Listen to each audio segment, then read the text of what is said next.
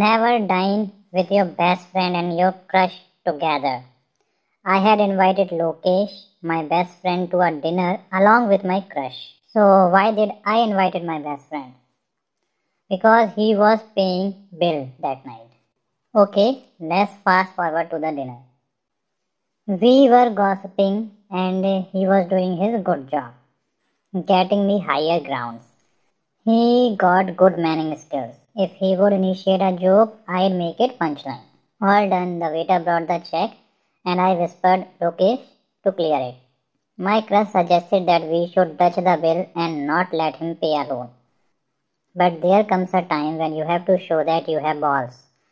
So I insisted that us man would pay. He fished into his pocket and after some time declared that he would rather go to counter and pay. I was in my fantasy land left alone with my crush.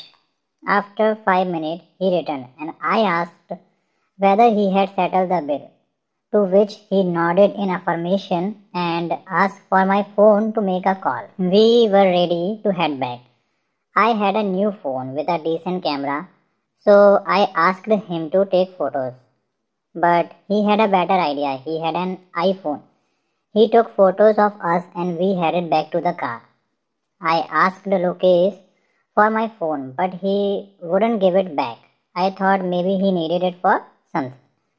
We dropped her first, so after all the hugs and goodbyes, it was just two of us. I was about to drop him when he said, Let's go back to the hotel.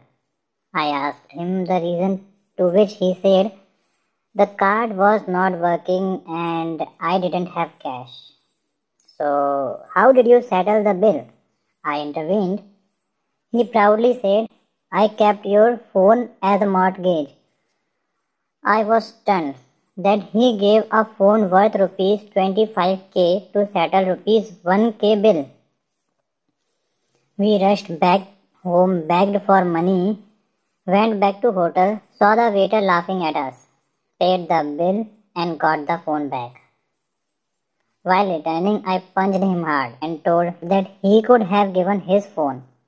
He replied, How can I keep an iPhone as mortgage? With this, our today's podcast come to end. If you like it, make sure to drop a review. Share with your friends and stay tuned with us. Bye bye.